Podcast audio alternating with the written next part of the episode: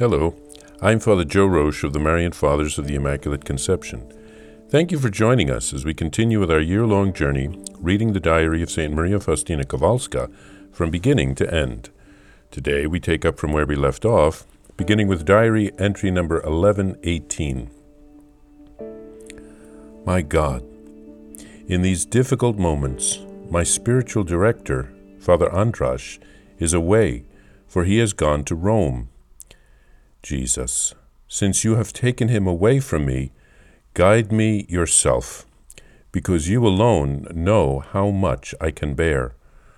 I believe firmly that God cannot give me more than I can bear. I trust in his mercy. In the moments when I am between heaven and earth, I keep silent, because even if I did speak, who would understand what I say? Eternity will reveal many things about which I am now silent. When I went out into the garden, I saw how everything was breathing the joy of spring. The trees, adorned with flowers, gave off an intoxicating odor. Everything was throbbing with joy, and the birds were singing and chirping their adoration of God, and said to me, Rejoice and be happy, Sister Faustina. But my soul remains in torment and darkness.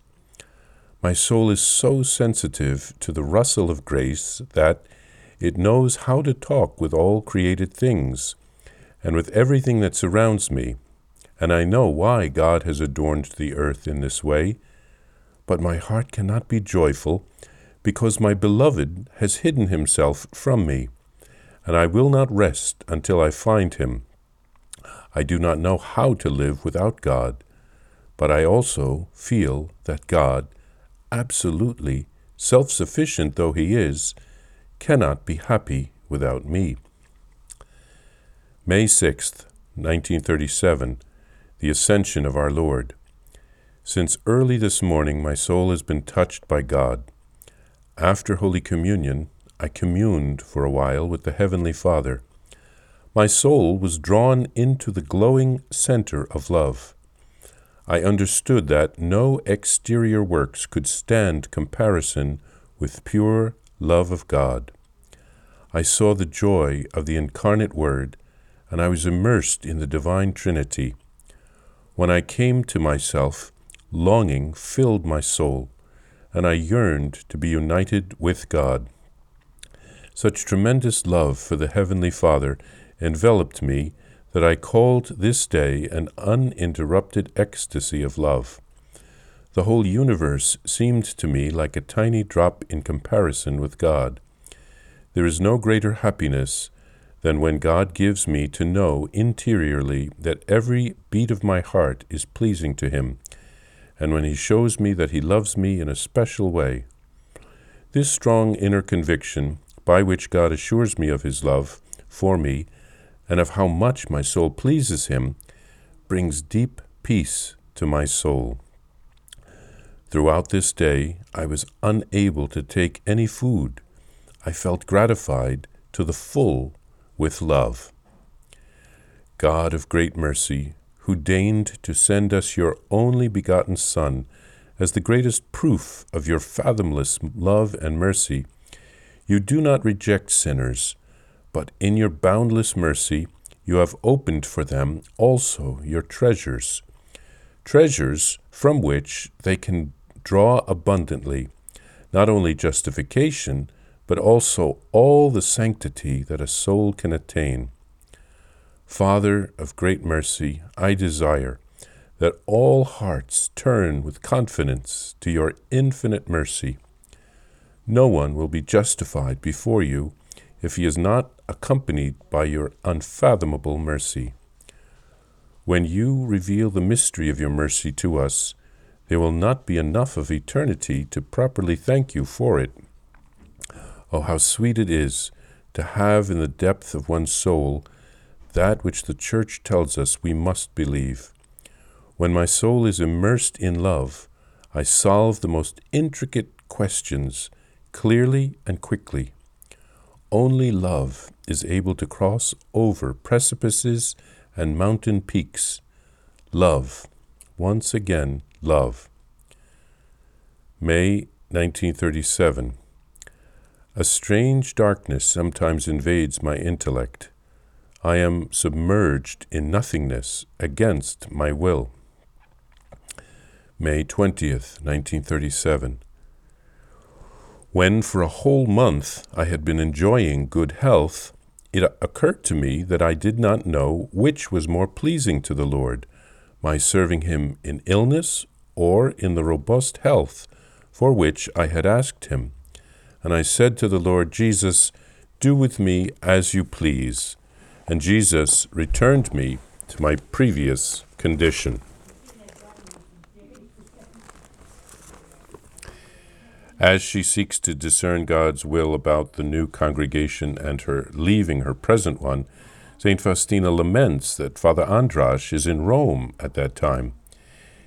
She asks Jesus himself to guide her. She believes that Jesus will not give her more than she can bear. Faustina writes of going in the garden and communing with nature, like St. Francis of Assisi. The birds chirping say to her, Be joyful, St. Faustina. Her soul can speak with all of God's crea- creatures because she is so sensitive to God's grace. But she laments that Jesus is hidden from her. She seeks His will regarding her future. She knows God is self sufficient, but she also senses that God wants to be with her because of His love. And she even says that God would be unhappy without her. She feels especially close to God on the feast of the Ascension of our Lord. And she couldn't eat, she was satiated by God's love.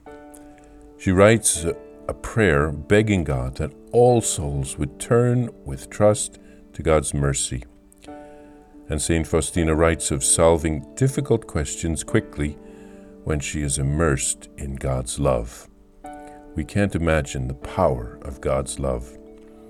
St. Faustina writes of occasionally being immersed in darkness interiorly. This is all part of God's design for her. And finally, Faustina enjoyed good health for a month since she had asked for it, and then she realized that her suffering might be more pleasing to God. So she surrendered to God's will and her poor health returned. She is truly a victim soul.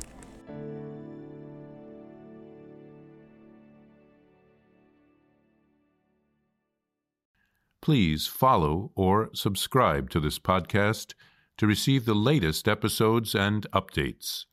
If you have enjoyed this podcast, I invite you to leave a review. Reviews greatly improve our podcast ranking and will help other people throughout the world find St. Faustina's diary in a year. Remember, Jesus promised St. Faustina in diary number 1075 souls who spread the honor of divine mercy are protected by God like an infant by a gentle mother. Please help us spread the message of divine mercy. Thank you, and God bless you.